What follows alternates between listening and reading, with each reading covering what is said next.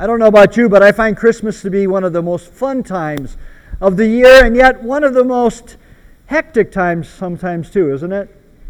All the things that the world uh, thinks that we should be about and we should be doing, and all the things that we place on ourselves, think that we should be about and we should be doing. You know, we all have family traditions, we all have things that we normally do at Christmas time. Put up the all the decorations. Got your decorations up? Who's got their decorations up? Let's admit it. Yeah, I haven't got all mine up yet myself. Haven't even pulled them out of the attic yet. But there's so many things that we think of in relationship to Christmas, isn't there? So many things that the world wants us to be thinking about also, beyond what maybe we should be. I've been noticing as I've been reflecting on the beginning of Christmas this season that, my goodness, everybody wants us to think about romance. Have you noticed that? All the Christmas stories that are out there on TV now are romances. Except for one the greatest romance of the universe between God and man. So, this morning, as we begin the Christmas season, I want us to, to begin it with a, a perspective of what the greatest romance in the world is God's love for you and me. Because it cannot compare with all those stories that make us cry when we watch and make us feel good and want to snuggle up to our loved ones. It can't compare, really when you think of what it was that Christ did. And so we're going to take a look. Not so much at the Christmas stories that you always think about and hear about at Christmas time, and that we're going to be talking about over the next couple Sunday, Sundays also. We're going to be hearing about. But this morning I want to share with you Jesus' story of Christmas. Did you know he had a story of Christmas? Let's pray first and ask for God's blessing on what we hear. Our dear Heavenly Father, Lord, I just ask for your blessing upon this morning. Lord, as you showed your great love for us, may you help us to hear your word.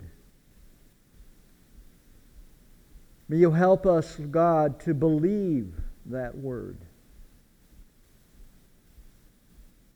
And may you help us to live that word. In Jesus' name, amen. Christmas stories.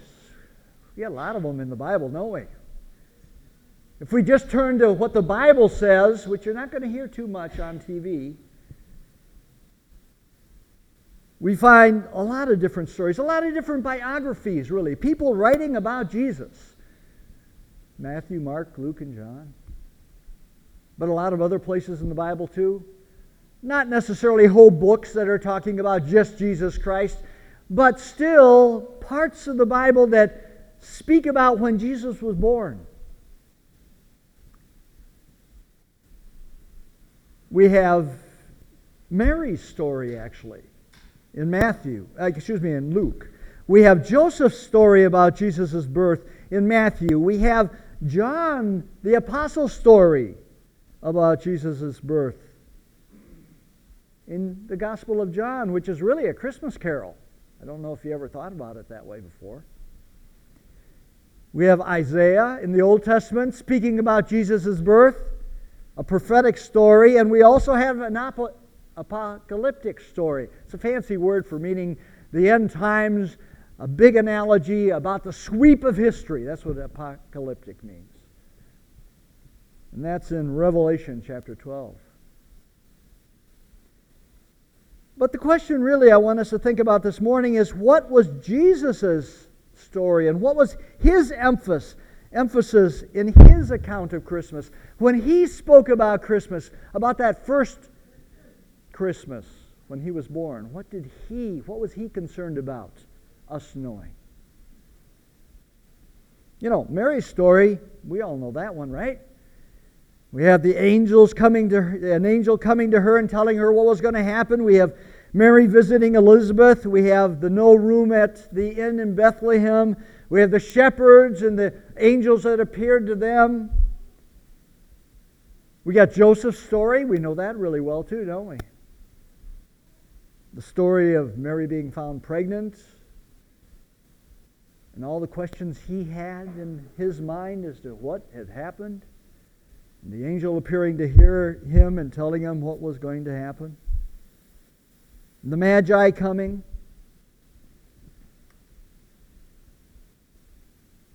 We have that Christmas carol in John chapter 1 where it says, In the beginning was the Word, and the Word was with God, and the Word was God. And then it goes on to say that the Word became flesh. That's Christmas.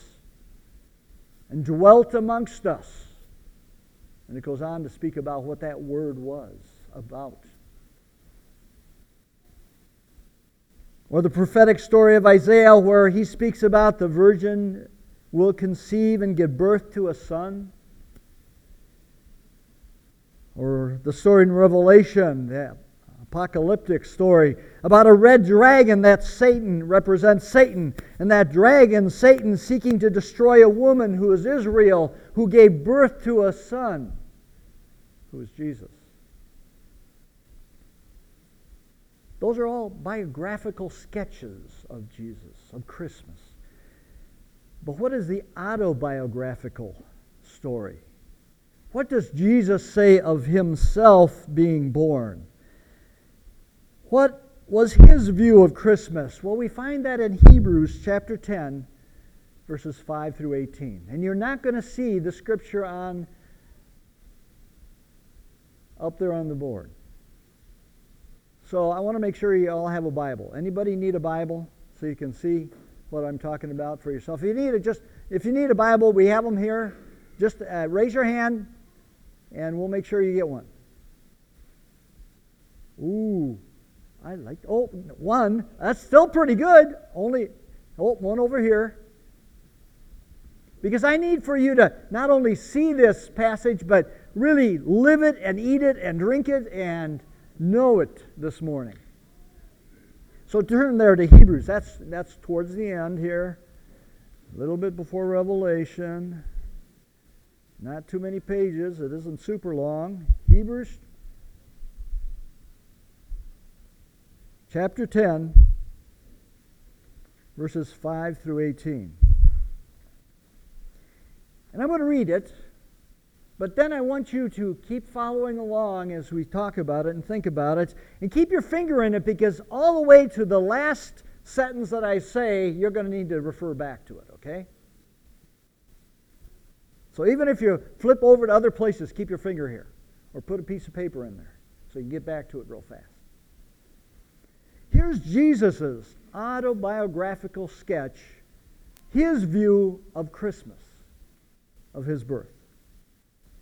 It says there, consequently, when Christ came into the world, he said, that is, Jesus said this Sacrifices and offerings you have not desired but a body have you prepared for me. In burnt offerings and sin offerings you have taken no pleasure. Then I said, that's Jesus, Behold, I have come to do your will, O God. It is Uh, as it is written of me in the scroll of the book. And when he said above, or the above, you have neither desired nor taken pleasure in sacrifices and offerings and burnt offerings and sin offerings. These are offered according to the law. Then he added, Behold, I have come to do your will. He does away with the first in order to establish the second. And by that will we have been sanctified through the offering of the body of Jesus Christ once and for all. And every priest stands daily at his service, offering repeatedly the same sacrifices which can never take away sins.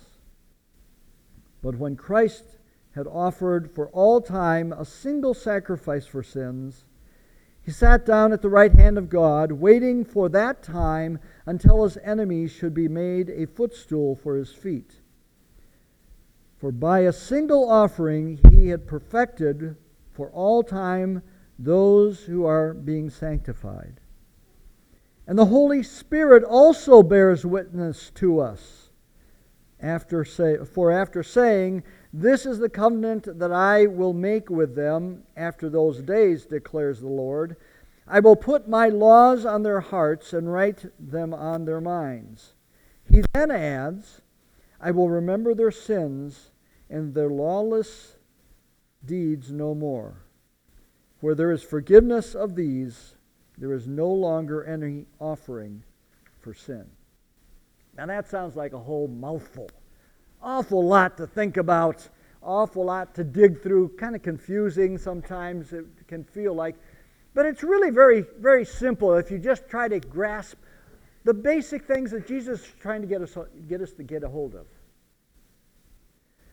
For Jesus had at least three emphases here when he spoke about that first Christmas, when he spoke about that body that was made for him or prepared for him.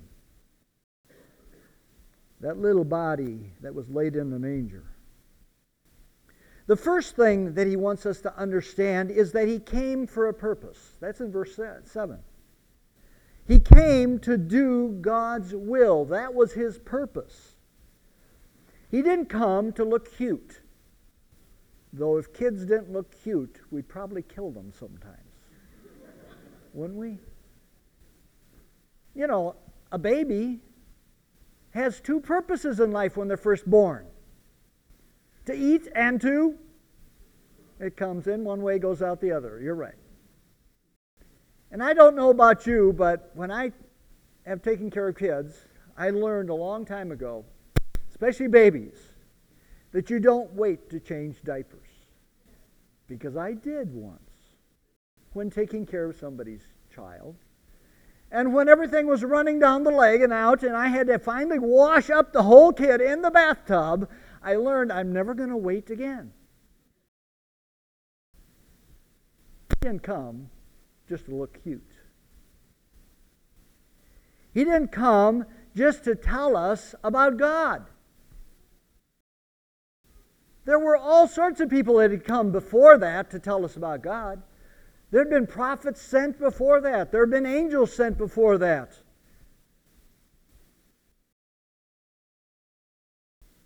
The words weren't what was so important. Because I don't know about you, somebody can say, I love you, and I'm not so sure that it's true. Right? But if someone comes and does something like give their life for you, you know it's true. He came for a person, purpose. That purpose is easily lost in the sem- sentimentality of the baby in a manger, the awesomeness of the angels proclaiming to the shepherds the co- his coming the majesty of the Magi coming and presenting their gifts to Jesus. The thread of the purpose that Jesus had is interwoven in all the accounts. From unto you is born this day in the city of David a Savior, who is Christ the Lord. To he came to his own, and his own received him not. God's will is his focus he wants us to know. No matter what it takes. No matter what it takes, we saw at the Garden of Gethsemane in Luke chapter 22, verse 42, where Jesus prayed, Father, if you are willing, take this cup from me, yet not my will, but yours be done. Or in John chapter 4, verse 34, where Jesus said, My food is to do the will of him who sent me. My food. His food was not just to hear God, not just hear about God and enjoy that hearing and be drawn closer to God by that but his food was to do that which he heard God's will to be. In Hebrews chapter 10, There's a contrast between the sacrifices that were required by the law of Moses and Christ's great and perfect sacrifice. God had given the laws, they were important to the world to know sin. But as it says here, the laws cannot save. Doing good things cannot save. Doing what's right cannot save us. We can never do enough to pay for the sins that we've committed because every good and perfect act that we do is nothing but what we should do at that moment in time. We can never get ahead of the game to pay back for what we've done. And so Christ had to come and die for us. He had to pay the price. And so it says in Hebrews chapter 10, verse 9 there, he takes away the first in order to establish the second. He takes away the even the importance of the first law, the job of the first, which were the laws of Moses, the laws of God. He takes them away to establish the second, because that job which the first did, which the laws of Moses did, now is going to be done by Jesus Christ Himself. What I mean by that, you'll see in a moment.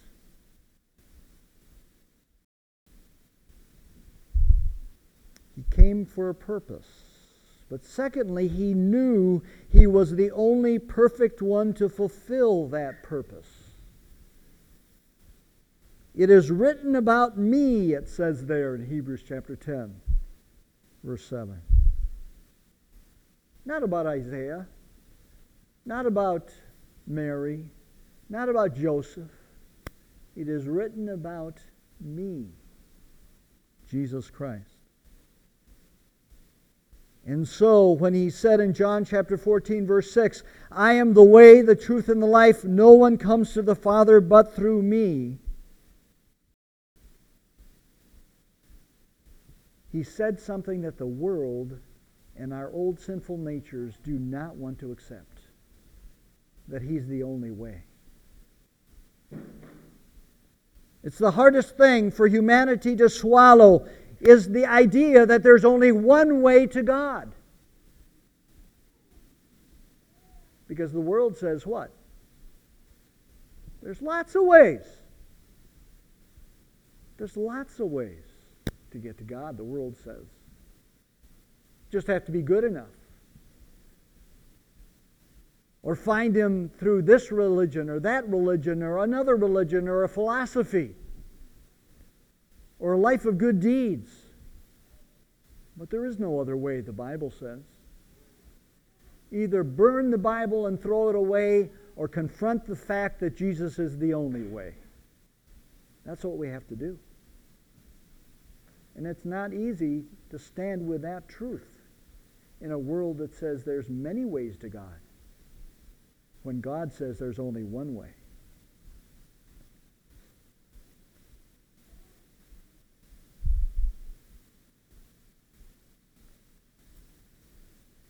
As many of you know, because you've already said, Congratulations, you retired. Yeah, I just retired. Last Wednesday, had the retirement party and everything. I'm done. no, I'm not done. We're only done when God says, You're done, let's come up to heaven. But I'm done with that phase. It's a whole other phase. I got to find out what God has in mind now, what God has planned. I'm ready, I hope. I know God got me ready because He got me tired of being a chaplain, even though I love being a chaplain in a hospital.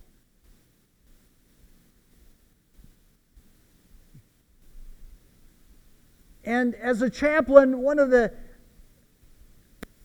things that I come across over and over and over again is that I can talk with people about God in any way I want as long as I don't talk about Jesus being the only way.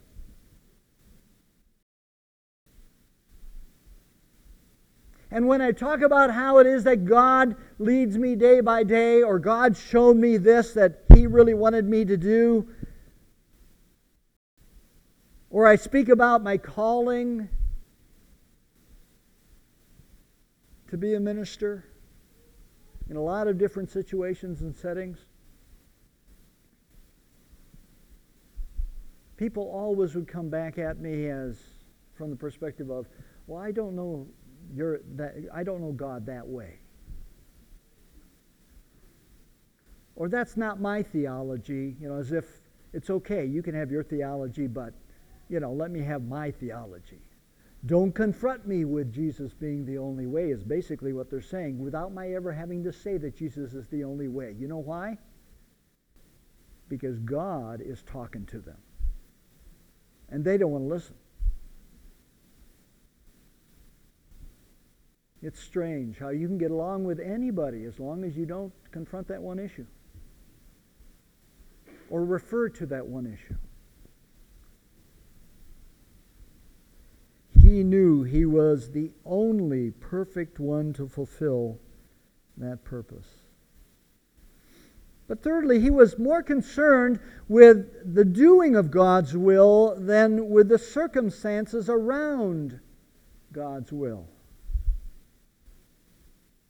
When he talked about his birth, when he talked about that first Christmas, he didn't talk about angelic messengers.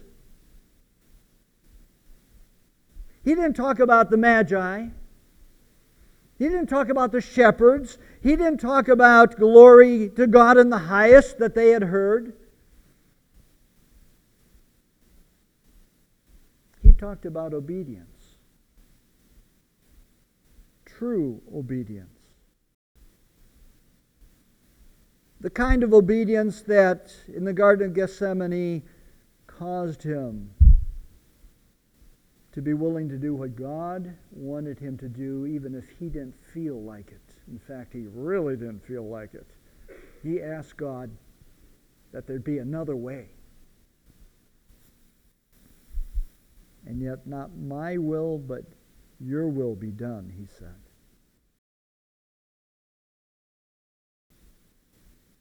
True obedience is not doing what God wants. Wait a second, what did he just say? True obedience is not doing what God wants, just what God wants. Because if you want to do what God wants, who's doing it? You're doing it because you want to, not because God wants you to. Maybe it's a part of your history. I grew up in a Christian family. I grew up from the age of eight when I accepted Christ as my Savior, seeking to know Jesus and believing in Him. That's not everybody's experience. I grew up as a, quote, compliant child for the most part. Though Melody says, my wife says, I'm passive aggressive.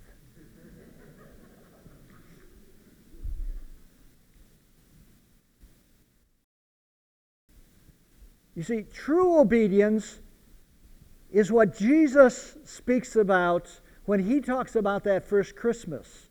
I have come to do your will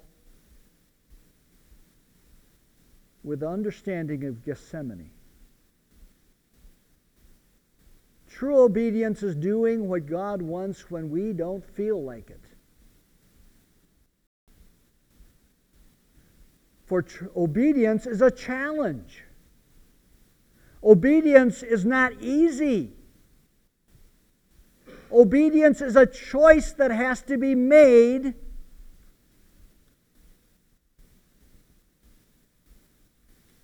To be a choice for God because we have an old sinful nature within us that never wants to choose God's side.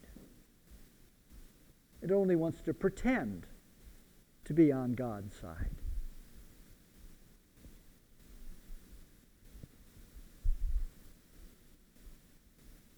So true obedience really begins at the moment that we realize that we are sinners and that we deserve death because of that. For the wages of sin is death, the Bible says. But the free gift of God is eternal life through Jesus Christ our Lord, not through being Baptist or going to church, but through Jesus Christ, the only way. And at that moment when I realize that I need Jesus to save me from my sins, I take the first step of truly obeying. For the Bible calls every person, and I quote, believe on the Lord Jesus Christ, and you will be saved. As the Apostle Paul told the Philippian jailer. That's the command, the first command that needs to be obeyed. Because without that, it doesn't matter what we do, our sins are not forgiven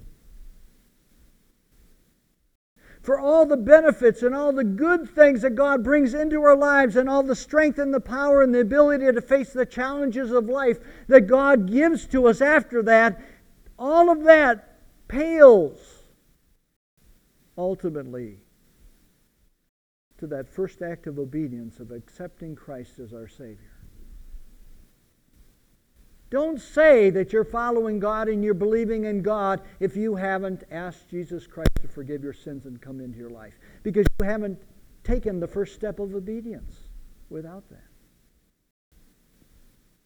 No matter how hard it is to, to consider, no matter how hard it is to believe, no matter how hard it is to, to accept that reality, that's what obedience is. Is to say, Jesus, I don't know necessarily how this all works, how real you are, but if you are really who you say you are in the Bible, and you really say that I have to have you in my life and you have to forgive my sins, otherwise I can't really know you fully. So come into my life and prove yourself to me. I will trust you for that. You who are real, if you are real, guess what? He'll show you how, how real he really is.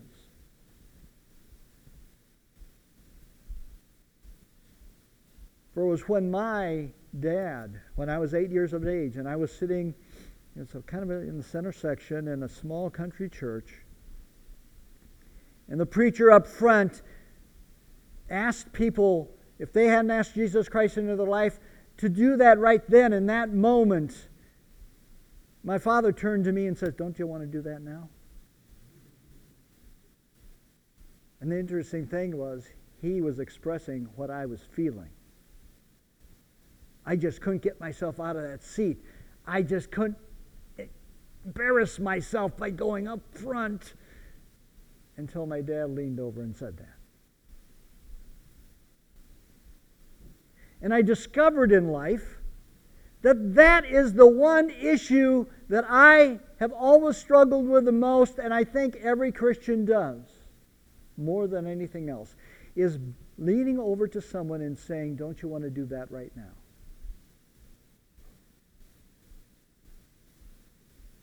Because God gives us the words. He's promised to give us the words to say when we're talking to somebody about Jesus. Even if we stumble over those words, those are the exact kind of words and the way, exact kind of way of stumbling that we need to do to help that person understand what it is that they need to do. So if Jesus is teaching us and giving us the words of what to say, what's our problem with saying it? We're scared of getting, to that one point of saying, Don't you want to do that right now?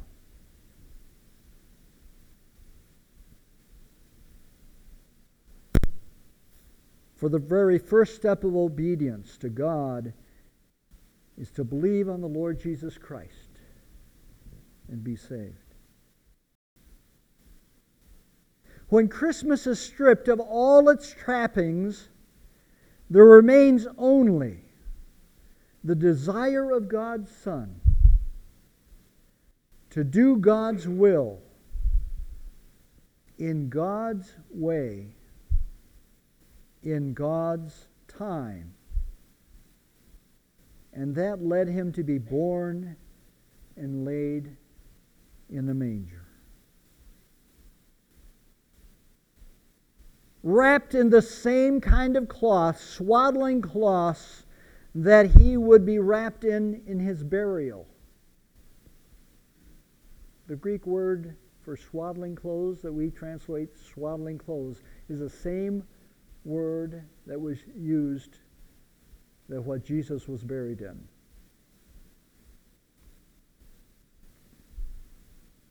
How unlike we humans, who want God to do our will, that is what we want. And if we want His will, we so often want it to be done in our way, how we would do it. Or if we desire to do His will in His way, we want it in our timing. Right now, don't we?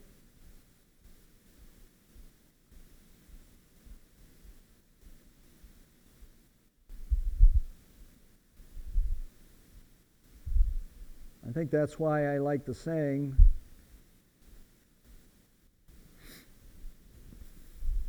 I like the saying that says, you know, God's never late, but He sure misses a lot of opportunities to be early. Because I wish God would do things when I want to do, when I think is best. But Jesus came He came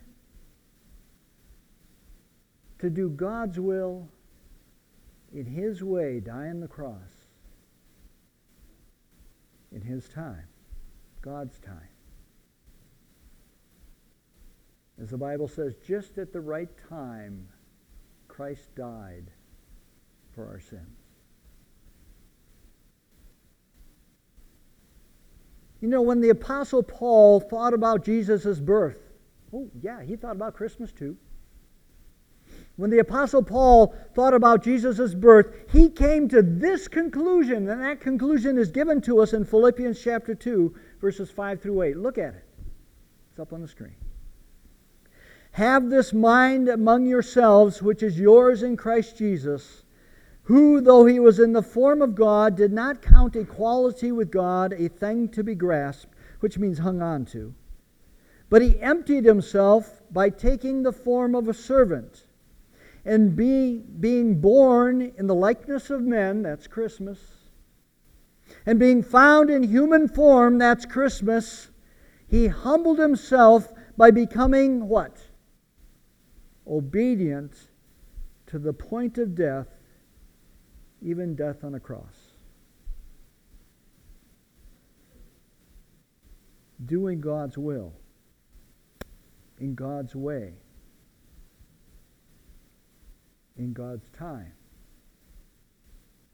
The exciting thing about this reality, this obedience, is that we don't have to worry about what God's will is. We don't have to be concerned of how am I going to know God's will? I just retired. What does God have in mind for me next? I don't know. But I don't have to worry about it. You know why? Because what it says back there in Hebrews chapter 10. Look what it says there in Hebrews chapter 10, verse 16. What does God promise to those who obey In Hebrews chapter 10, verse 16, it says, I will put my laws upon their heart, and on their mind I will write them. God says He will write what His will is on our hearts and on our minds. He will put in our hearts and in our minds what we He wants us to do. We don't have to worry about what is it. Our struggle isn't really with what is it, though we like to pretend that it is. Our struggle is in doing what it is. Even though God says here, He will not only write it on our minds, so we'll understand it, but He'll also write it where? In our hearts, so that we will want to do it. Otherwise, we won't want to do it.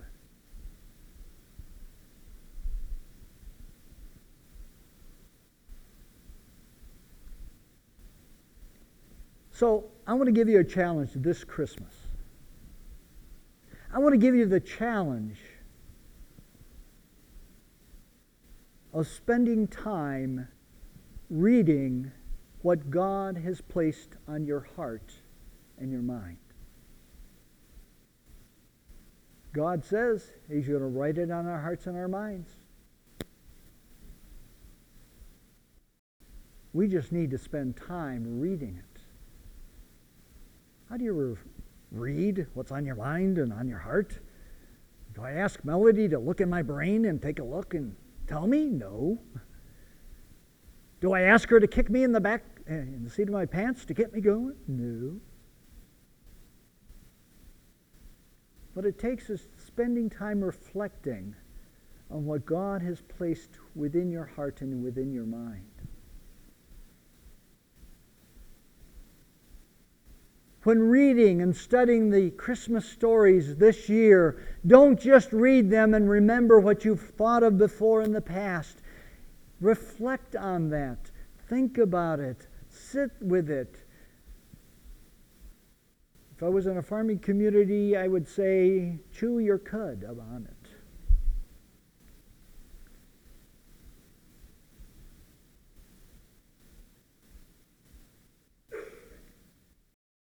Make sure that you're taking time to get away from the distractions of Christmas and reflecting on the obedience of Jesus Christ.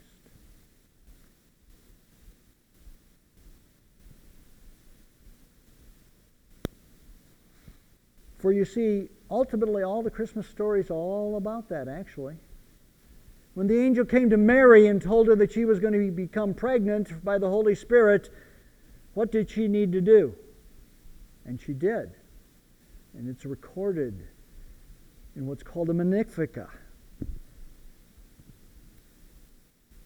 She obeyed God and let it be. When Joseph was told by the angel that he shouldn't be afraid to take Mary to be his wife because she was had conceived of the Holy Spirit, what did he need to do? Obey.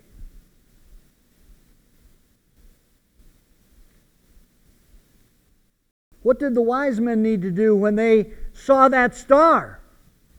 Even though it didn't say across it, Follow me.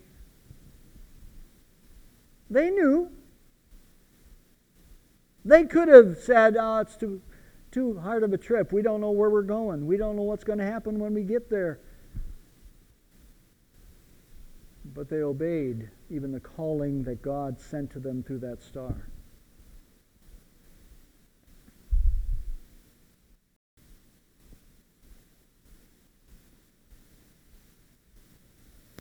Or maybe for you this Christmas, it's the calling to believe on the Lord Jesus Christ and be saved.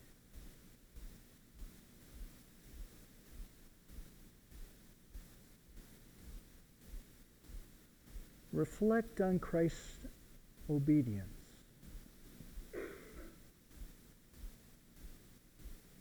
And ask yourself if all the trappings of Christmas were stripped away from you in your life, what would God find?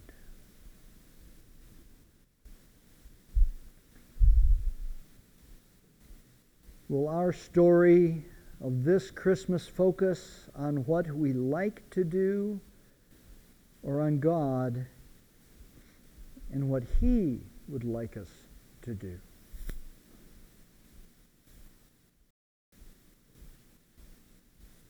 That's the challenge of Christmas.